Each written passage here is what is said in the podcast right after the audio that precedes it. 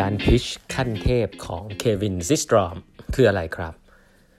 สวัสดีครับ ท่านผู้ฟังทุกท่านยินดีต้อนรับเข้าสู่แปดบรรทัดครึ่งพอดแคสต์สาระดีๆสำหรับคนทำงานที่ไม่ค่อยมีเวลาเช่นคุณนะครับ อยู่กับผมต้องกวีวุฒิเจ้าของเพจแปดบรรทัดครึ่งครับวันนี้เป็น EP ที่ 804 นะครับ ที่เรามาพูดคุยกันฮะก็วันนี้ก็จะขอเล่าต่อนะฮะถึงหนังสือสนุกมากนะครับ No Filter นะครับเขียนโดย Sarah Frier เขียนเล่าเรื่องราวของ แอปที่หลายท่านใช้อยู่คือ Instagram นะฮะว่ามันเกิดขึ้นได้ยังไงนะครับโดยผู้ก่อตั้งนะครับเควินซิสตรอมนะฮะก็เล่าให้ฟังมาสองสามตอนแล้วนะครับ ว่าเขาคือใครทำงานที่ไหนมาบ้างเนาะลิงก์กับไมเคิลมาร์คซักเคอร์เบิร์กยังไงแจ็คดอซี่นะครับยังไงแจ็คดอซี่ก็คือผู้ก่อตั้ง Twitter ยังไง วันนี้มาเล่าต่อนะฮะว่าหลังจากที่เขาเริ่มจะตั้งสตาร์ทอัพของตัวเองแล้วเนี่ยก็เริ่มทำแอปที่ชื่อ b u r b o n นะครับ แอปนี้คล้ายๆกับ Foursquare คือเป็นการบอกเฉยว่าฉันอยู่ตรงไหนอย่างนั้นอย่างนี้เนาะก็เริ่มมีคนใช้นะครับ แต่ว่าพอมีเริ่มมีนักลงทุนนะฮะที่น่าสนใจก็คือว่าแอปอันนี้ได้รับตอนแรกนะฮะได้ได้รับเงินลงทุนนะครับจากแอนดริสันโฮโรวิตส์นะฮะแอนดริสันโฮโรวิตส์จริงๆ เป็นถือว่าเป็น venture capital VC ระดับโลกเลยนะครับ ถ้าเป็นภาษาทั่วไปเขาเรียก A6 ชื่อคือ A16Z นะฮะแอนดริสันโฮโรวิตส์นะครับก็เป็นเป็นกองทุนของมาร์คแอนดริสันกับเบนโฮโรวิตส์นะฮะมาร์คแอนดริสันก็คือคนที่ก่อตั้ง Netscape สร้าง Netscape Navigator นะฮะส่วนเบนโฮโรวิตส์ก็คือคนที่เขียน The Hard Thing About Hard Things นะครับก็สองคนนี้ถือว่าเป็นเป็น God เลยแหละเป็นเรียกว่าอะไรเป็นตำนาน ไม่ให้เป็นตำนานเรียกว่าอะไร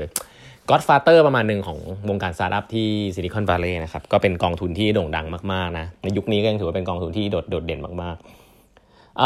แอนดิสันโฮโรวิชเนี่ยลงทุนไป 250,000 เหรียญนนะครับในในในตัว Instagram นะฮะทีนี้เนี่ยสิ่งที่น่าสนใจก็คือว่าแอนเดิสัน ฮอร์วิตเนี่ยเขาแนะนำนะครับ แนะนำทางเควินซิสตรอมว่าแอปคุณนะจะต้องมีฟังก์ชันที่ที่เป็น photo ด้วยนะครับคือถ้าเธอถ้ามันไม่มีรูปภาพเนี่ยการแชร์รูปภาพเนี่ยมันก็จะทำให้ไปต่อได้ยากนะครับเขาก็เริ่มคิดกันละเควินซิสตรอมก็เริ่มคิดแล้วว่าเอแล้วแอปเวอร์ชันต่อไปมันจะเป็นยังไงนะครับแล้วระหว่างทางนั้นเองฮะเขาก็ manage ที่จะทำให้แจ็คดอซี่ฮะเพื่อนรักของเขาที่กลับมาเจอกันอีกรอบนะผู้ก่อตั้ง Twitter เนี่ย ลงทุนครับแจ็คดอซี่ตอนนั้นเนี่ยคือร่ำรวยจาก Twitter มากนะครับแต่ก็ระหกระเหินพอสมควรนะฮะก็จะมีดราม่าในขา Twitter นะโดนไล่ออกจาก CEO อะไรเงี้ยนะครับแต่ก็แจ็คดอซี่ตกตัดสินใจลงทุน 25,000 เหรียญนนะครับคือน้อยมาก เป็นการลงทุนในสตาร์ทอัพอันแรกนะฮะของแจ็คดอซี่น่าสนใจไหมคือแจ็คดอซี่เจ้าของ Twitter นะครับลงทุนกับสตาร์ทอัพอันแรกนะครับก็คือ Instagram ฮะ25,000 เหรียญโอ้ลงปุ๊บตุ้มเลยฮะรวยเลยถูกไหมฮะ ก็อันนี้เรารู้คือเรารู้ after the fact เนะเรารู้เรารู้ตอนว่ามันเกิดขึ้นแล้ว แต่ว่าก็เห็นว่าแจ็คดอซี่ก็เป็นคนที่ตาถึงนะเขาก็บอกว่าอะลงก็ลงลงให้เพื่อนนะครับ 25,000 เหรียญทีนี้ prototype อันแรกๆนะครับของแอปที่จริงๆ แล้วมันมีแอปมันมีชื่อเขาว่าจากเบอร์เบิร์นเขาเปลี่ยนชื่อโปรโตไทป์เป็นสกอตช์นะฮะเหมือนเป็นคนที่เจ้าของนี่เป็นคนที่ชอบเรื่องแอลกอฮอล์นะฮะสุดท้ายนะครับก็เปลี่ยนชื่อมาเป็น Instagram นะ Instagram เนี่ยย่อมาจาก 2คำด้วยกันนะเลยท่านไม่แน่ใจทราบหรือเปล่าคำแรกคือ instant นะครับ instant คือเดี๋ยวนี้ทันทีนะฮะแล้วก็อีกคำหนึ่งคือ telegram นะฮะ telegram ก็คือโทรเลขนะครับโทรเลขเดี๋ยวนี้ ก็ไม่แน่ใจใช่ไหมใช้คำว่า n โทรเลขแต่ว่าจริงๆ ก็ให้สื่อถึงการที่เดี๋ยวนี้นะครับถ่ายรูปเดี๋ยวนี้แชร์ประสบการณ์เดี๋ยวนี้นะครับ ซึ่งสองสามสิ่งนะฮะที่เขาเจอว่ามันเป็นปัญหาแล้วก็จะต้องแก้ให้ได้ในในแอปเวอร์ชันถัดไปนะครับก็คืออันแรกฮะคือมันจะต้องเร็วครับอย่างแรกคือมันต้องเร็วนะครับอ่าอันนี้อันแรกคือ mobile phone ช่วงอาจจะยังมีช้ามันต้องมีเทคโนโลยีทำให้การโหลดภาพมันเร็ว อันที่2ครับเขาบอกคนส่วนใหญ่เนี่ยจะเขินอายนะครับในการที่แชร์รูปจากที่ถ่ายจากมือถือของตัวเอง ในยุคนั้นเนี่ยคนยังไม่รู้สึกว่ากล้องมือถือมันดี แล้วเวลาถ่ายรูปออกมาก็จะไม่ค่อยสวยถ่ายไม่เป็นนะครับเขารู้สึกเลยครับว่าอันนี้เป็น pain point นะฮะและอันนี้จำไว้ให้ดีนะฮะอันนี้คือ pain ที่เขาจับมาเลยนะครับว่าคนรู้สึกเขินอายที่จะแชร์รูปตัวเอง เพราะว่าถ่ายรูปจากมือถือแล้วมันไม่สวยนะครับและอันนี้แหละฮะมันก็นำมาสู่ตัวหลังถัดไปที่เขาจะนำมาใช้ก็คือตัวฟิลเตอร์นะครับเวลาคิดถึงฟิลเตอร์ได้ปุ๊บเนี่ยลองฟิลเตอร์ดูเนี่ยทำให้ภาพสวย และอันนี้ก็เป็น key feature เลย ซึ่งเดี๋ยวตอนหลังจะเล่าให้ฟังว่า มันก็เลยทำให้แอปนี่มันเติบโตมากเลยจากการใส่ฟิลเตอร์เข้าไป ก็เป็นคนแรกๆนะอินสตาแกรมอ่าอันที่3เนี่ยตอนแรกเขาคิดไปว่าเขาอยากจะให้คนเนี่ยโพสต์รูปที่เดียวแล้วออกไปหลาย ๆ ที่เนาะซึ่งจริงเป็นความคิดที่ค่อนข้างผิดนะจริงๆแล้ว ก็สุดท้ายก็ไม่ได้ทำนะครับก็คือโพสต์รูปแล้วอยู่ที่ Instagram ที่เดียว ตอนแรกเขาคิดว่าให้โพสต์ที่ Instagram แล้วก็ไปโพสหลาย ๆ ที่นะฮะเป็นหลาย ๆ เว็บอะไรแบบเนี้ยฟังก์ชันที่เขาตั้งใจให้ทำแล้วใช้ง่าย ๆ นะครับก็คือมันจะไม่มีอะไรที่เป็น ฟังก์ชันแชร์หรืออะไรแบบนี้นะมีมีคำถามเยอะมากว่าควรจะมีฟังก์ชันแชร์ไหมเพราะตอนนั้นจริงๆก็มี Facebook เป็นตัวอย่างนะครับแต่เขาบอกว่าเขาตัดสินใจจะไม่มีนะฟังก์ชันที่มีคือ follow กับ following แค่นั้นนะครับคุณตามใครคุณก็จะเห็นของคนนั้นแค่นั้นเองนะครับไม่ได้มีฟังก์ชันการแชร์คอนเทนต์ของคนอื่นออกไปนะครับอันนี้คือ Instagram ก็ยังเป็นอย่างนี้นะครับตอนแรก แล้วก็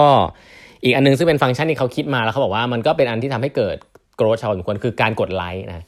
เขาบอกการกดไลค์ของ Instagram ตั้งแต่แรกเนี่ยไม่ต้องกดปุ่มไลค์นะฮะแต่ว่าสามารถ double click ที่ตัวรูปได้เลย เพื่อกดไลค์อะไรแบบนี้ ก็อันนี้คือ by design นะครับของ user experience ผมไม่รู้แต่ละท่านที่ใช้อยู่ตอนนี้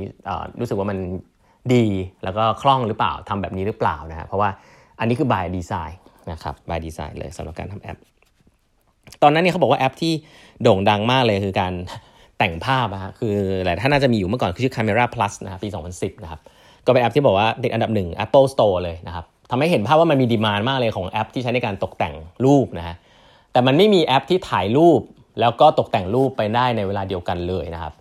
ก็เลย Instagram แล้วก็เป็นโซเชียลมีเดียไปในตัว เพราะนั้น Instagram เนี่ยเป็นแอปแรกๆนะครับที่มีการแต่งรูป แล้วก็มีการถ่ายรูป แล้วก็มีโซเชียลมีเดียอยู่ข้างในนะครับแล้วก็ทำให้มัน simple ที่สุด เพราะฉะนั้นให้เห็นภาพว่าอันนี้คือสิ่งที่ที่เขาเริ่มทำในตอนแรกนะครับแล้วก็ growth hacking อันแรกเลยนะครับของ Instagram ก็คือ มีบุคคลที่ชื่อว่าแจ็คดอซี่แจ็คดอซี่ที่บอกครับเป็นเพื่อนรักแล้วก็เป็นรุ่นพี่นะครับเป็นเจ้าของ Twitter นะครับแล้วก็แจ็คดอซี่บังเอิญว่าชอบชอบใช้ Instagram มากฮะคือเป็นนักลงทุนด้วยนะครับ แล้วก็บังเอิญเขาเขามาพบว่าเขาติดการใช้ Instagram มากเขาบอกว่าหลาย ๆ ครั้งติดกว่าใช้มากกว่า Twitter อีกนะครับ แล้วหลังจากนั้นเนี่ยเขาก็ไม่ได้คิดอะไรครับเขาก็บอกว่าเขาก็เขาก็เลยเอ่อทวีตรูปนะฮะทวีตนะฮะทวีตเอ่อโปรโมทแอป Instagram ให้ใน Twitter ของตัวเองแล้ว Twitter ของแจ็คดอซี่เนี่ยจริงๆแล้วเป็น Twitter ที่โด่งดังมากนะครับ เพราะว่าเขาเป็นเจ้าของทวิตเตอร์แรกของแจ็คดอซี่เนี่ยจริงๆมีคนอยากจะซื้อด้วยนะฮะใครที่อยู่ในวงการคริปโตจะรู้ในพวก NFT เนี่ยก็จะมีการซื้ออะไรที่มันเป็นของหายากอะไรแบบเนี้ย Jack Dorsey ก็เป็นเหมือน God of Twitter เลยเนาะแล้วก็คนคนนี้ครับก็ช่วยเขาบอกช่วยโปรโมทแอป Instagram ทุกที่เลยทำให้ Instagram เติบโตเป็นล้าน user ภายในล้านรวดเร็วฮะอันนี้ก็เป็น growth hacking แบบหนึ่งนะครับถ้าเกิดว่าคุณเป็น เป็นเป็นผู้บริหารนะฮะที่ลงทุนในสตาร์ทอัพเนี่ยก็เป็นสิ่งที่คุณทำได้ช่วยโปรโมทแอปนะแล้วก็มีอีกเทคนิคเทคนิคหนึ่งครับ ที่ Kevin Systrom ใช้ในการ convince ให้มี investor อีกเจ้าหนึ่งเข้ามานะครับ เป็น investor ที่กำลังสนใจนะครับกำลังสนใจที่จะลงใน Instagram นะแจ็ค Kevin Systrom เนี่ยบอกว่าไปไปพูดคุยแล้วก็ใช้เขาเรียกว่าอะไร ใช้ใช้เทคนิคที่ปวนส่วนใหญ่ใช้ได้ค่อนข้าง ได้ผลนะครับ ในการ pitch ให้ investor ครับก็คือบอกว่า เฮ้ยเนี่ยเปิดราวนี้ขึ้นมาเนี่ยในการ raise เนี่ยจะอยากได้แค่ 3 คนเท่านั้นนะคนแรกนะคนแรกที่อยากอยากจะให้อยากจะให้มีคนมาลงทุนด้วยเนี่ยคนแรกเนี่ยชื่อว่าเออเป็นคือคนแรกเนี่ยชื่อเป็น CEO นะคนแรกเนี่ยเป็นเป็น CEO เอ่อไม่ CEO พูดผิดนะคนแรกเนี่ยคนแรกชื่อเอ่อ อดัมดีอันเจโลอดัมดีอันเจโลเนี่ยเป็น founder ของบริษัทควาร่านะครับซึ่งโด่งดังมาก เคยเป็น chief technology officer ของ Facebook มาก่อน นี่คือคนเขาบอกอย่างนี้คนแรกเนี่ยที่เขาเปิดให้คือคนนี้ครับคนที่สองเนี่ยก็คือ Jack Dorsey ครับก็คือของ Twitter นะครับสองคนเนี้ยเป็น angel สองคนเท่านั้นผมเปิดให้แค่ 3 คน อีกคนหนึ่งเนี่ยก็คือคุณนะฮะคนคนนี้ก็คือ ชื่อว่า Chris Sacca นะครับเป็นมาจาก VC ที่ชื่อว่า Lowercase Capital เขาบอกว่า Chris Sacca เนี่ยตอนแรกถามอะไรเยอะมากเลยครับถามรายละเอียดนู่นนี่นั่นมันจะเป็นไปได้หรอ แต่พอบอกว่ามี investor สองคนนี้ลงด้วยเนี่ย Chris Sacca ถามอีกคำหนึ่งแล้วก็ลงเลยฮะก็คือกลัวก็คือแบบอันนี้มันเป็นเอฟเฟกแบบ social proof ของมนุษย์ทั่วไปนะครับ แล้วก็ใช้ได้ใช้ได้ดีนะครับ หลาย ๆ ท่านที่ทำงานได้อินโนเวชันกับผู้บริหารนะฮะคือมันมันมันลักษณะเดียวกันก็คือว่าเวลาจะทำอะไรสักอย่างใหม่ ๆ เนี่ย คนที่เขามองไปไม่ถึงไกลๆแบบแบบคนที่ทำอยู่อะเขาอาจจะนึกไม่ถึงว่าของใหม่มันหน้าตาเป็นไงเนี่ย อธิบายให้ตายไงก็ไม่เชื่อนะครับ แต่ถ้าบอกว่าอ๋อมีบริษัทนู้นเขาทำแล้วนะ เป็นบริษัทที่เขาชื่นชม หรือมีคู่แข่งทำแล้วนะ หรือว่ามีใครก็ได้ที่เขาชื่นชมอะฮะมีเขาทำแล้วนะ ซึ่งเทคนิคพวกนี้เนี่ยพวก consult ใช้บ่อยมากนะครับ consult ใช้ปุ๊บผู้บริหารจะเชื่อเพราะว่ามีเหตุผลให้เชื่อ เชื่อแล้วก็ไม่ผิดเพราะว่า consult มาบอก แต่หลาย ๆ ครั้งลูกน้องใช้ก็โอเคนะฮะอาจจะยากกว่า consult ข้างนอกมาอธิบายนิดนึงแต่ว่าลูกน้องข้างในเองใช้เทคนิคนี้นะครับคือเรารู้อยู่แล้วว่าของที่เราเราจะเสนอเนี่ยเราเชื่อว่ามันดี แต่ถ้าคุณมัวแต่พูดเหตุผลของตัวของมันเองเนี่ยยากครับ แต่ถ้าคุณเริ่มใช้บอกว่าเฮ้ยคนข้างนอกเขาก็ใช้นะให้เคสข้างนอกครับผู้บริหารส่วนใหญ่จะถามว่า อันนี้มีใครเคยใช้ยังนะครับให้เตรียมตอบคำถามอันนี้ไว้ Kevin Systrom ใช้เทคนิคนี้เดียวกันกับ Angel Investor ระดับโลกเลยนะครับแล้วก็ได้เงินมา เพราะฉะนั้น เรื่องของ Social Proof จิตวิทยาพวกนี้เนี่ยก็ลองนำไปปรับใช้กันดูได้นะครับสำหรับคนที่ทำงานใน Innovation ที่จะอธิบายเรื่องใหม่ๆ ให้กับผู้บริหารฟังนะครับวันนี้เวลาหมดแล้วนะครับฝากกด subscribe แปมทัดครึ่ง podcast ด้วยนะฮะติดตามได้ใน YouTube นะครับ Facebook แล้วก็ Line เวของแปมทัดครึ่งนะครับ เครื่องหมายแอดแล้วก็8 half ครับ e i g h t h a l f นะฮะไว้ติดตามข่าวสารดีๆ กันนะฮะวันนี้เวลาหมดแล้วครับพบใหม่วันพรุ่งนี้ครับ สวัสดีครับ